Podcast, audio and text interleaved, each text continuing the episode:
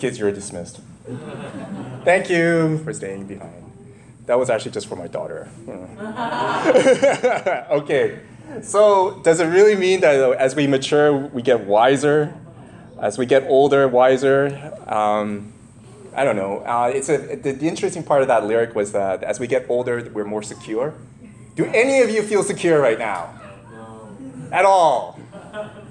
right? Do you feel any more that the world makes more sense? No. No, exactly.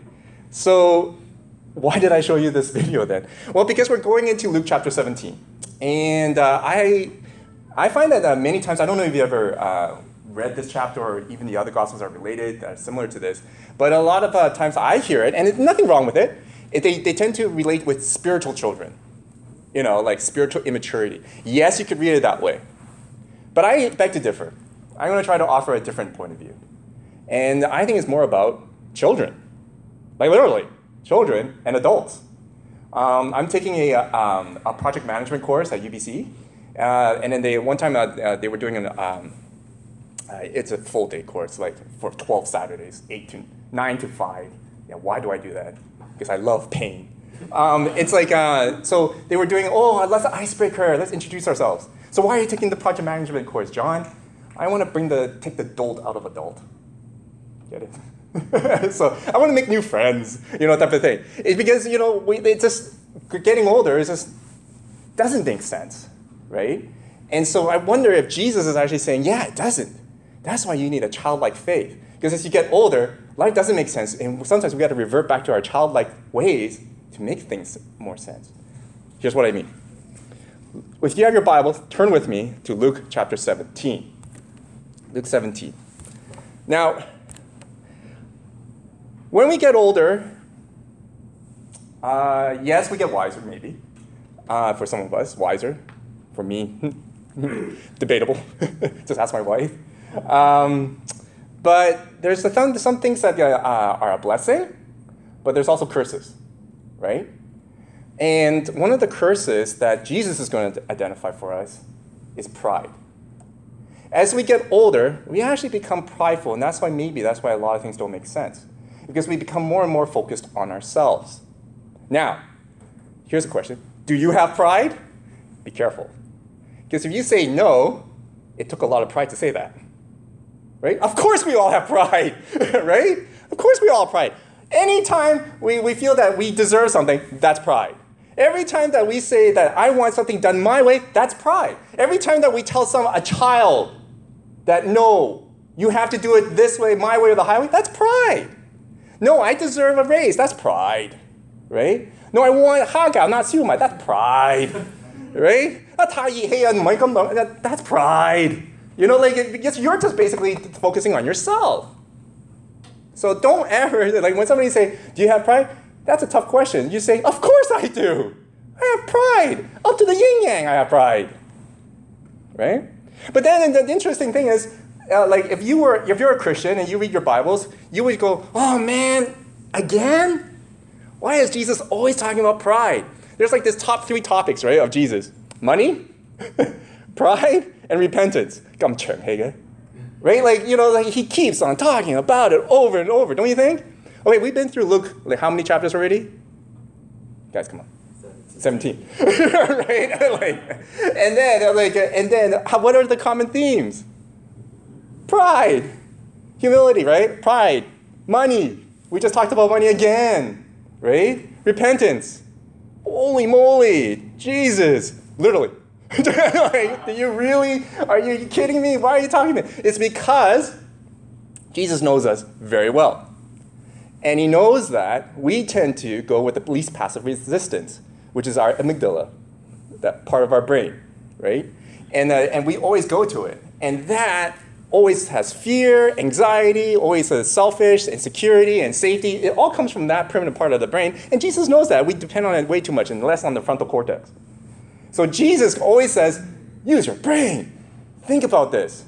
You know, take a look at yourselves more often. This is how you, you, that prevents you from having faith in God. And coincidentally, for us Christians, we believe that having faith is our identifier as God's child, right? But then the, the problem is, Jesus says, well, you're depending way too much on yourselves and on this amygdala. And that's what's preventing you to have faith in Jesus. Follow? So this pride thing is huge. So huge that Jesus does repeat it often. And you know what? As he's leading up to the cross, this is 17 here. How many chapters in Luke? 24, right? We're getting close. And what is his main message? Stop being prideful. Stop being prideful. Stop being prideful because it's getting there. The cross is coming. The cross is coming. So we're going to hear more of it soon. Okay, who's there? Luke chapter 17. Let's start with verse 1. Jesus said to his disciples, Things that cause people to stumble are bound to come. But woe to anyone through whom they come. It would be better for them to be thrown into the sea with a millstone tied around their neck than to cause one of these little ones to stumble. Hmm, I gave it away here. Now, where else have we seen little ones, children? Chapter 18, verse 15 to 17. Here, let me read it. People were also bringing babies to Jesus for him to place his hands on them. When the disciples saw this, they rebuked them. But Jesus called the little children to him and said, Let the little children come to me, and do not hinder them, for the kingdom of God belongs to such as these. Truly I tell you, anyone who will not receive the kingdom of God like a little child will never enter it. This is what we call an enclosed sandwich again. It's, it's good to pinpoint these things. You know, we begin, Luke is brilliant. He goes and uh, says, children in the beginning, little ones, and then he ends off with little ones, children. And he's uh, telling us, look, guys, for those of you who are reading this, take all of the stuff in the middle in this context. And what is this context? Something that has to do with something about children. Why do I say that? Well, let's take a look at Luke chapter 18, verse 15. People were also bringing babies, were also bringing children. Now, if you don't, it's a, it's a little odd, but if you know your gr- grammar, right, and you know your Greek a little bit, were is called an imperfect tense. So let's say Kiefer was breathing. Does that mean that he stopped breathing now? No, right? Do we know when he started breathing? Not really, right? Probably started breathing when he came out. But, like, but we know that he's breathing. And he was breathing, right? So, meaning that it was going on, but no one knows when. So, it is safe to assume, grammatically, Greek grammatically actually, that people were bringing children and babies ever since the start of his ministry. So that he just continues and continues and continues. So, meaning in chapter 17, there were kids already around. And so when Jesus said, "Oh, things that cause people to stumble and do not let the little one, like little one stumble," he's actually referring to the kids too. He's really referring to the kids. So it is safe to actually say that in context, anything in the middle now is talking about kids versus being adulthood. You got follow?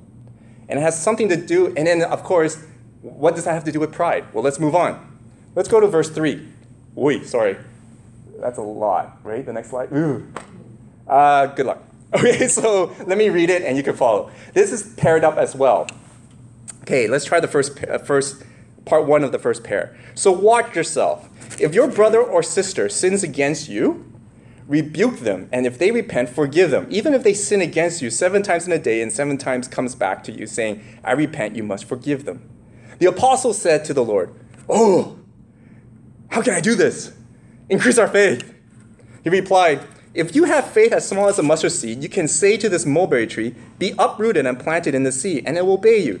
Suppose one of you has a servant plowing or looking after the sheep. Will he say to the servant when he comes in from the field, Come along now and sit down to eat? Won't he rather prepare my supper, get yourself ready, and wait on me while I eat and drink? After that, you may eat and drink. Will he thank the servant because he did what he has told to do? So you also, when you have done everything you were told to do, should say, We are unworthy servants we have only done our duty. Now, what is that paired up with if we follow this structure? 9 to 14 in chapter 18. So if you could flick it over there, or just read it up there. To some who were confident of their own righteousness and looked on on everybody else, Jesus told this parable. Two men went up to the temple to pray, one a Pharisee and the other a tax collector.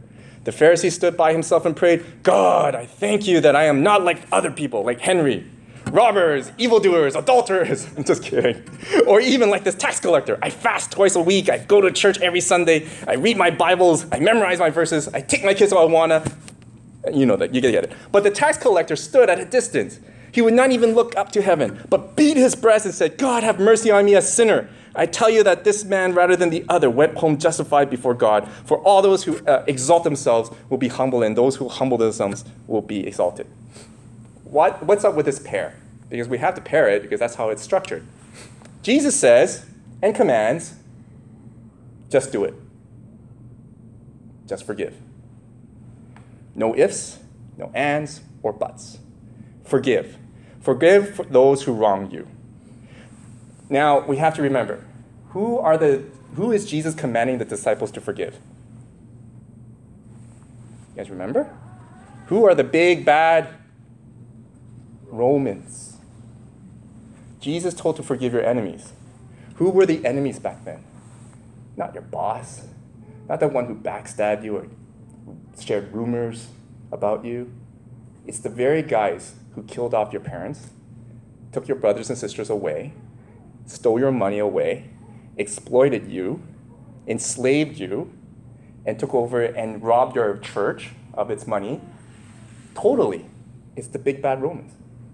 How can you possibly forgive those guys? The worst of the worst. They continually come to your house unannounced and take things away from you.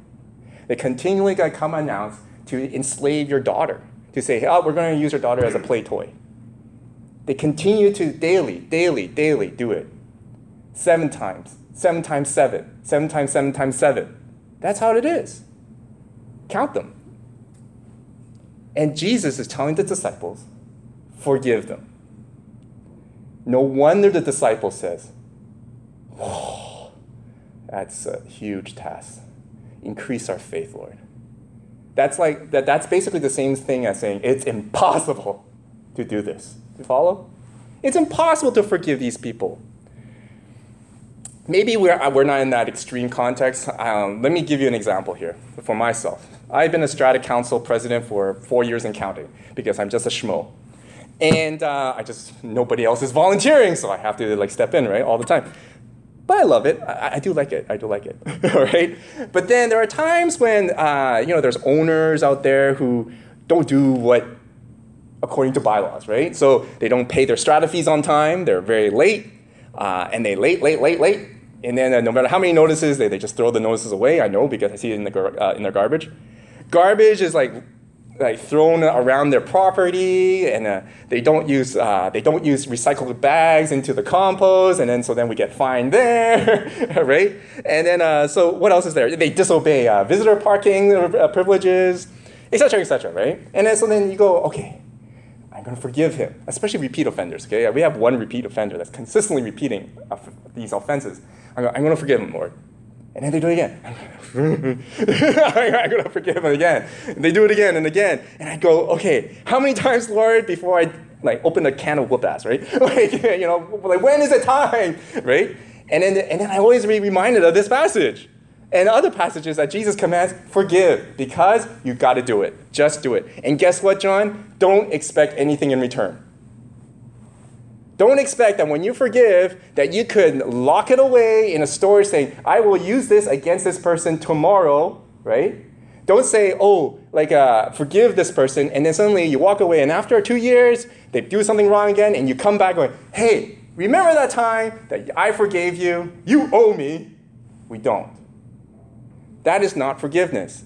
Forgiveness is actually forgiveness without any expectations of return.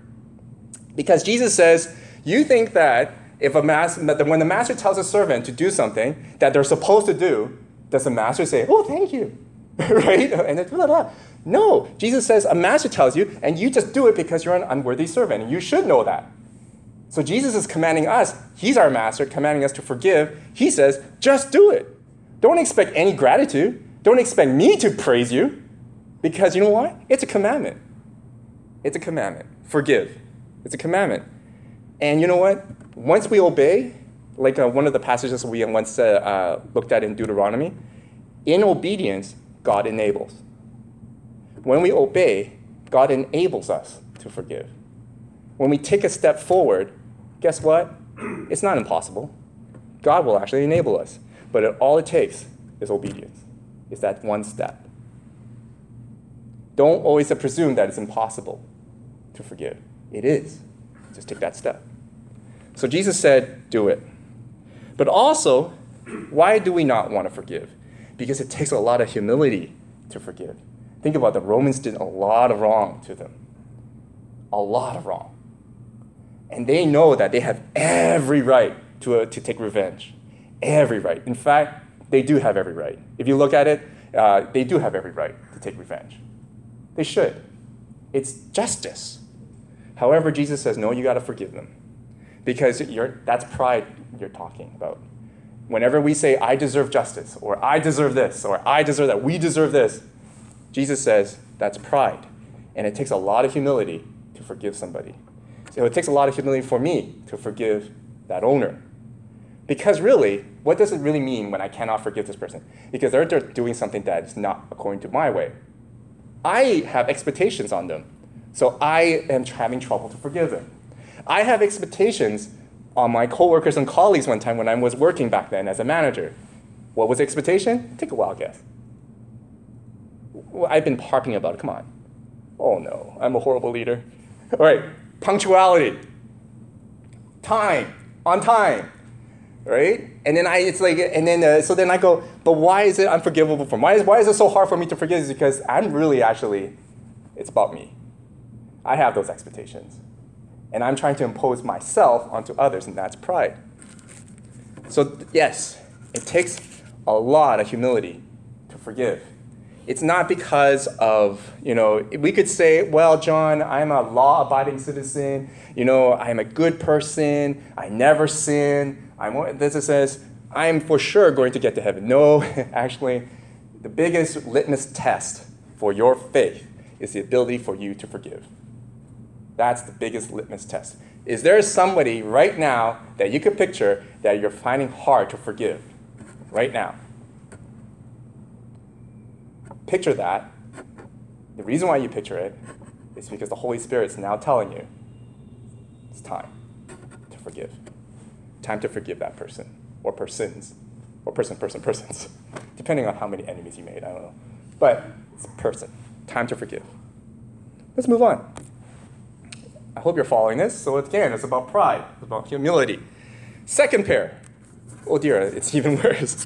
okay, now on his way to Jerusalem, Jesus traveled along the border between Samaria and Galilee. He was, as he was going into the village, ten men who had leprosy met him. They stood at a distance and called out in a loud voice, Jesus, Master, have pity on us. When he saw them, he said, Go, show yourselves to the priest. And as they went, they were cleansed. One of them, when he saw he was healed, came back praising God in a loud voice. He threw himself at Jesus' feet and thanked him, and he was a Samaritan. Ooh, darn, burn. Jesus asked, Were not all ten cleansed? Where are the where are the other nine? Has no one returned to give praise to God except this foreigner? Then he said to him, Rise and go, your faith has made you well. Next pair. The one that, that corresponds with this one. Go to chapter 18. Then Jesus told his disciples a parable to show them that they should always pray and not give up. He said, In a certain town there was a judge who neither feared God nor cared what people thought. And there was a widow in that town who kept coming to him with a plea Grant me justice against my adversary. For some time he refused, but finally he said to himself, Even though I don't fear God or care about what people think, if because of this widow keeps bothering me, I will see that she gets justice so that she won't eventually come and attack me. Jeez, you're afraid of a. Okay, anyway. And the Lord said, Listen to what the unjust judge says, and he will not. And will not God bring about justice for his chosen ones who cry out to him day and night? Will he keep putting them off? I tell you, he will see that they get justice and quickly. However, when the Son of Man comes, will he find faith on the earth? Okay, this one's a, a little difficult right? But let's unpack it a little bit. For a very long time, we know that the Jews have been praying for what to God? A, come back, right? Come back to us, right? Because you left us, right? But B, what else? Give us, avenge us. Avengers, remember? Give it, like, help us to take revenge on the Romans, right? So those were the two. Well, for a very long time, God was really silent. So, and we know that through our studies so far, many groups formed to tell the Jews how to behave, right? And then what laws to follow and what more laws to follow so that they could bring in a warrior like Messiah to, you know, be their Captain America, to lead the Avengers, assemble the Avengers and take over Thanos, right? That type of thing. Caesar being Thanos. Okay, you guys got the picture. When Jesus arrived, this is the type of context that they're in. It's almost in the context where the Jews believe that we got to do something so that God can act. You know, Benjamin Franklin, you know, like, uh, you know, it's like God will help those who help others, help themselves. That's not biblical. That's just Benjamin Franklin, right? And so, therefore, like uh, the Jews are in that mode now, thinking, okay, we need to convince God or even force God's hand to do something that we want. Remember that. Then we get this parable. Jesus gave a parable of the widow to tell his audience to wait patiently and pray patiently. Hold up. Okay, so let's sort of review. Like, how many of you are thinking, okay, if you look at that parable and you compare it to there, that means I have to nag God. Sounds like it, doesn't it? I have to nag him to death in order to get what I want. Right? How many of you pray every day of the same thing, for the same thing, recently? How many of you pray, in your prayers prayed for the same thing, like almost every day, recently? Good. Don't. All right? This is this is totally Jesus is actually telling us not to do that. Where do I get that? Well, you got to use logic. And who's an engineer here? I don't know. Like, oh wait, only Brian. Oh wait, no, Howard. Okay, Howard, I depend on you now. All right, so let's use logic here. First of all, this judge, what kind of character or person this judge is? He doesn't believe in God. He's a pagan God. Uh, he's a pagan judge. Doesn't believe God. He could care less about people. So he doesn't even love people, right? He could care less about the widow.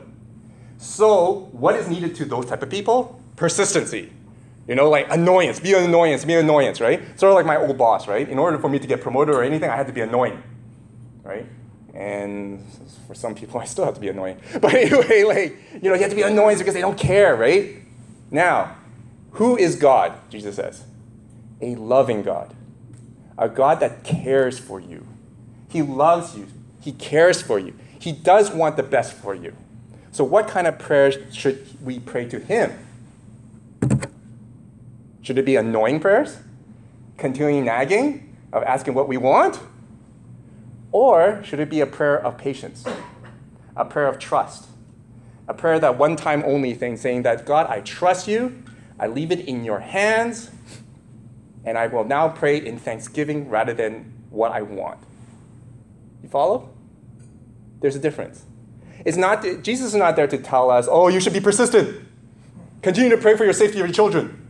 Continue to pray for the safety of your career, serve your job. Continue to pray for your health, your wealth, whatever. Right? Continue to make sure that you're healthy. Right? San Wei right? Oh, right? How much do you need? A lot of 祝, but not a fault, Right? You get it? Sorry. but you get it, right? Jesus is telling us not to repeat, not to babble like the Pharisees. Remember there was that one? Not to like be flamboyant about it and just continue to pray because you know why? That's a prayer of anxiety. That's a prayer of worry. What does it mean when you pray patiently? It means to pray of thanksgiving, to acknowledge that God is a loving God. He does hear you. You don't have to continue to bug him because he loves you. You don't have to be annoying. You don't have to nag him. He already heard you once. Trust him. Be thankful then. Continue to pray in thankfulness. Then.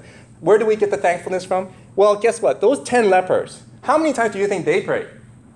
To heal. Quite often, right? They're sick. Quite often. But then their true heart came out when they were healed. Nine of them didn't come back. Only one came back in thankfulness. So, what does that tell you about their prayers? Who actually genuinely prayed to trust God? The one that came back in thankfulness. See, praying patiently is two components thankfulness, gratitude, but also humbly enough to say that I trust you. That, you know what, I'll leave it in your hands, God. There's two components to this right, of praying patiently. And you know what? It is hard, yes, when, it, it, when our pride comes in. We like to pray about the things that we want, even though we think that it's honorable, right?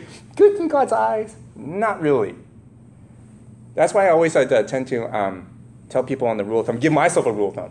Start with thanksgiving in your prayers, end with thanksgiving in your prayers. Yes, it's easy to do the acts thing, but it's repeat tax. Thanksgiving, Thanksgiving. No, wait, that doesn't even work. Right? You get it? All right. Let's move on. This is the medal now. We, we, okay, you just probably noticed for those keeners, we skipped completely the rich young ruler.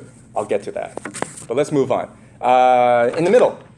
So, once again, on being asked by the Pharisees when the kingdom of God would come, Jesus replied, The coming of the kingdom of God is not something that can be observed, nor would people say, Here it is, or there it is, because the kingdom of God is in your midst. Then he said to his disciples, The time is coming when you will long to see one of the days of the Son of Man, but you will not see it. People will tell you, There he is, or Here he is. Do not go running off after them. For the Son of Man in his day will be like the lightning, which flashes and lights up the sky from one end to the other. Verse 25. But first, he must suffer many things and be rejected by this generation, just as it was in the days of Noah. So also it will be in the days of the Son of Man. People were eating, drinking, marrying, and being given in marriage up to the day of Noah and to the ark. Then the flood came and destroyed them all. It was the same in the days of Lot. People were eating and drinking and buying and selling, planting and building. But the day of Lot left Sodom, fire and sulfur rained down from heaven and destroyed them.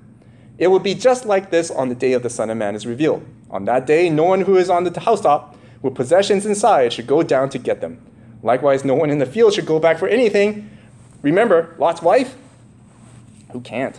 Whoever tries to keep their life will lose it, and whoever loses their life will preserve it. I tell you, on that night, two people will be in one bed, one will be taken, the other left. Two women will be grinding grain together, one will be taken and the other left. Where, Lord? They asked, he replied. Where there is a dead body, there the vultures will gather. Do you want to know the last day of your life, when it will be? Do you know when do you want to know when you'll die? The time, the place, the, circumstances? No? I kind of. Like, like, seriously, I, like, I, I wouldn't mind to tell God, look, the way I want to die is to, you know, when I get off a plane and I'm in travel with my wife, we're kissing, we're smiling, and animals with us, and we blow up. You know, at least I die smiling, right? Like, seriously. But, okay, anyway. These Pharisees want to know when. Because they already made a lot of predictions of when Jesus would come, or when would this Messiah will come this warrior like Messiah. They made a lot of calculations already. Why did they do that? It's because they, they are worried that if they mess up on that day, they won't get to heaven. How many of you think that? Right? They're trying to calculate things so that they have control of the situation. Why else would my project management course always say start with outcome and deadlines? Then you can control the situation, right? That's basically it. They're trying to control the situation. The more they know about when it will happen, they will then map out okay, I could sleep with this woman first, repent next week, and then go and eat lots of bacon, repent the following week because I'm going to die this week. You get it? It's like, you know, they're trying to control their situation. And so, Jesus is going, You are completely wrong, dude. right? Like, uh, this, uh, Jesus will, I will be coming back like a thief in the night, and you have no idea. I could be now, or you maybe tomorrow, or the day after, or the time when you're actually sleeping with that woman. How's that? right? And then they would, they would go, ooh. But then Jesus says, look, you won't know, so stop planning. Stop thinking, stop thinking that you can control these situations because one day, if you continue to do this, you'll lose control. And they did lose control. If you know your history of the Jewish history, AD 70, that is when the Romans took one of everybody. So one day at night, Emperor uh, Titus uh, came in, or actually he was just governor back then. He came in at AD 70 at night, and then he just took one person out of the bed and the other left. He just grabbed, grabbed, grabbed, grabbed, grabbed. And then he annihilated the whole entire city. He mowed it down. He mowed down the temple, he pushed it off a cliff because the temple was apparently very close to the mountain, so he pushed it off the cliff. It is. Jesus predicted it. He predicted that, but he didn't predict that when he's going to come back. But the more we want to control, it'll be chaos, he says. The more you want to control, it's going to turn against you. Why do we want control? It's because of pride. How many of us want to control our lives? How many of us have been through courses like you got to plan your career, right? You got to brainstorm. You got to you got to make sure that you have outcomes. What's your desired outcomes? What's your steps? What's your stepping stones? What are those KSIs? What are those, you know? What, man, right? Jesus says, no, for you, for your life, trust me. Submit your pride to me. Now, what in the world is that rich young ruler then? We all know the story, right? He comes in uh, thinking that, you know what, okay, I got taught in Sunday school, I got raised by the Pharisees, I got taught well by the masters, and now, oh, hey, there's another guy that's now beating everybody. He's like the top dog now, right? Like Jesus is the top dog, he's above all the Pharisees now, he's above the priests, he seems to know what he's talking about. All I need to do is just get affirmation from him that I'm coming to, going to the, the kingdom of heaven. Right? That's why he asked it. So he goes up to Jesus and says, Look, Jesus, I know you're a smart guy. You're like you, you kiboshed one of my major professors that I, that I was following, right? I know I'm doing well. Uh, you know, my th- like everybody keeps on saying that I'm doing well. I'm a good student of the, of the law. I've been raised by the law throughout my whole entire life, ever since I was a fetus, all the way, because they read the, the Torah right when I was in my mommy's tummy. And then I popped out, ready to go, and now I am a godly child, right? And guess what? Here's my proof. I obeyed so much that I became rich. I'm wealthy. I, I like God has really blessed me with great wealth when I uh, obey the law because that's what the teachers told me. If I if I'm healthy, am I wealthy? I must be on the God's good books, right, Jesus? Jesus says, responds and says, what? Uh-uh. Sell off your things. And then you then the rich young ruler goes, what? Right? I can't do that. I thought that was my reward.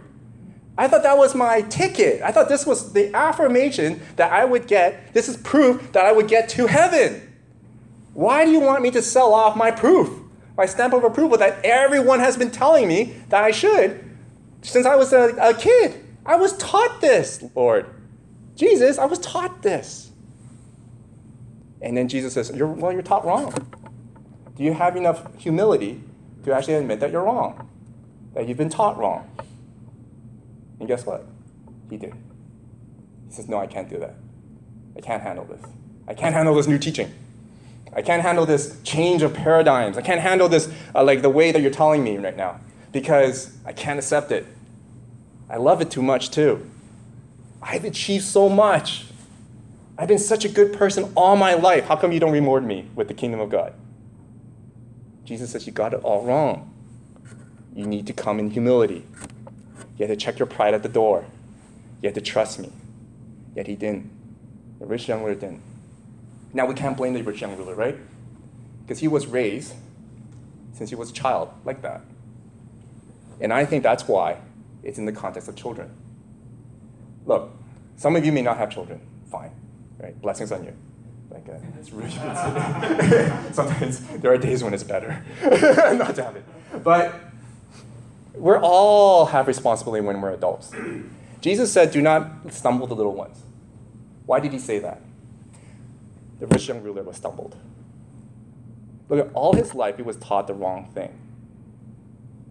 All his life, his, his peers, his adults that he looks up to, the people he look up to, his boss maybe, whatever, the Pharisees, even his counselors have taught him that. And then when he meets Jesus face to face, he doesn't go in. How about us? Are we living as an example to other people? Yes, you could say spiritual children, but how about literally the children? When they look at you, will they see something like, oh, is that a glimmer of what it means to be a Christ follower? And if you're not doing something that you shouldn't be, and let's say if you're a, if you have a lot of pride and you're creating these formulas for these kids, and it's actually wrong, and they think that's the right way, guess what? It's better for you to tie a millstone around your neck and throw yourself off a, boat. That's what Jesus said. Let's check our pride at the door first. Look at ourselves, figure ourselves out. Come in repentance, because I think it's very honorable and God worthy and God pleasing to actually allow our kids, allow young ones to actually see adults repenting and forgiving. Don't you think? It's very important for kids to see adults say sorry, apologize, repent, but also see other adults going, I forgive you. and I don't remember a thing.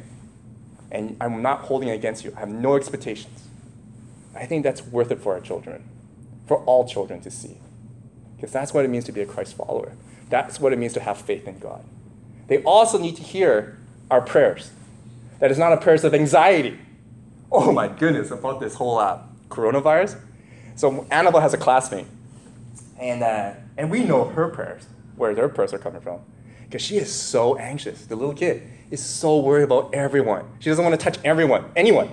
She doesn't even want to know anyone. She even just spread rumors about other people, going, oh, she must have it, right?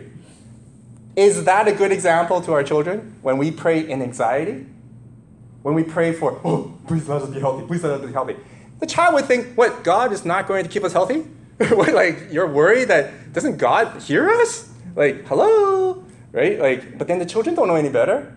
So how are they praying when they grow up? Anxiety. They pray in anxiety. Right? Let's watch our prayers too when we pray with our children or even in public. Let's have faith in God. Check our pride at the door and repent.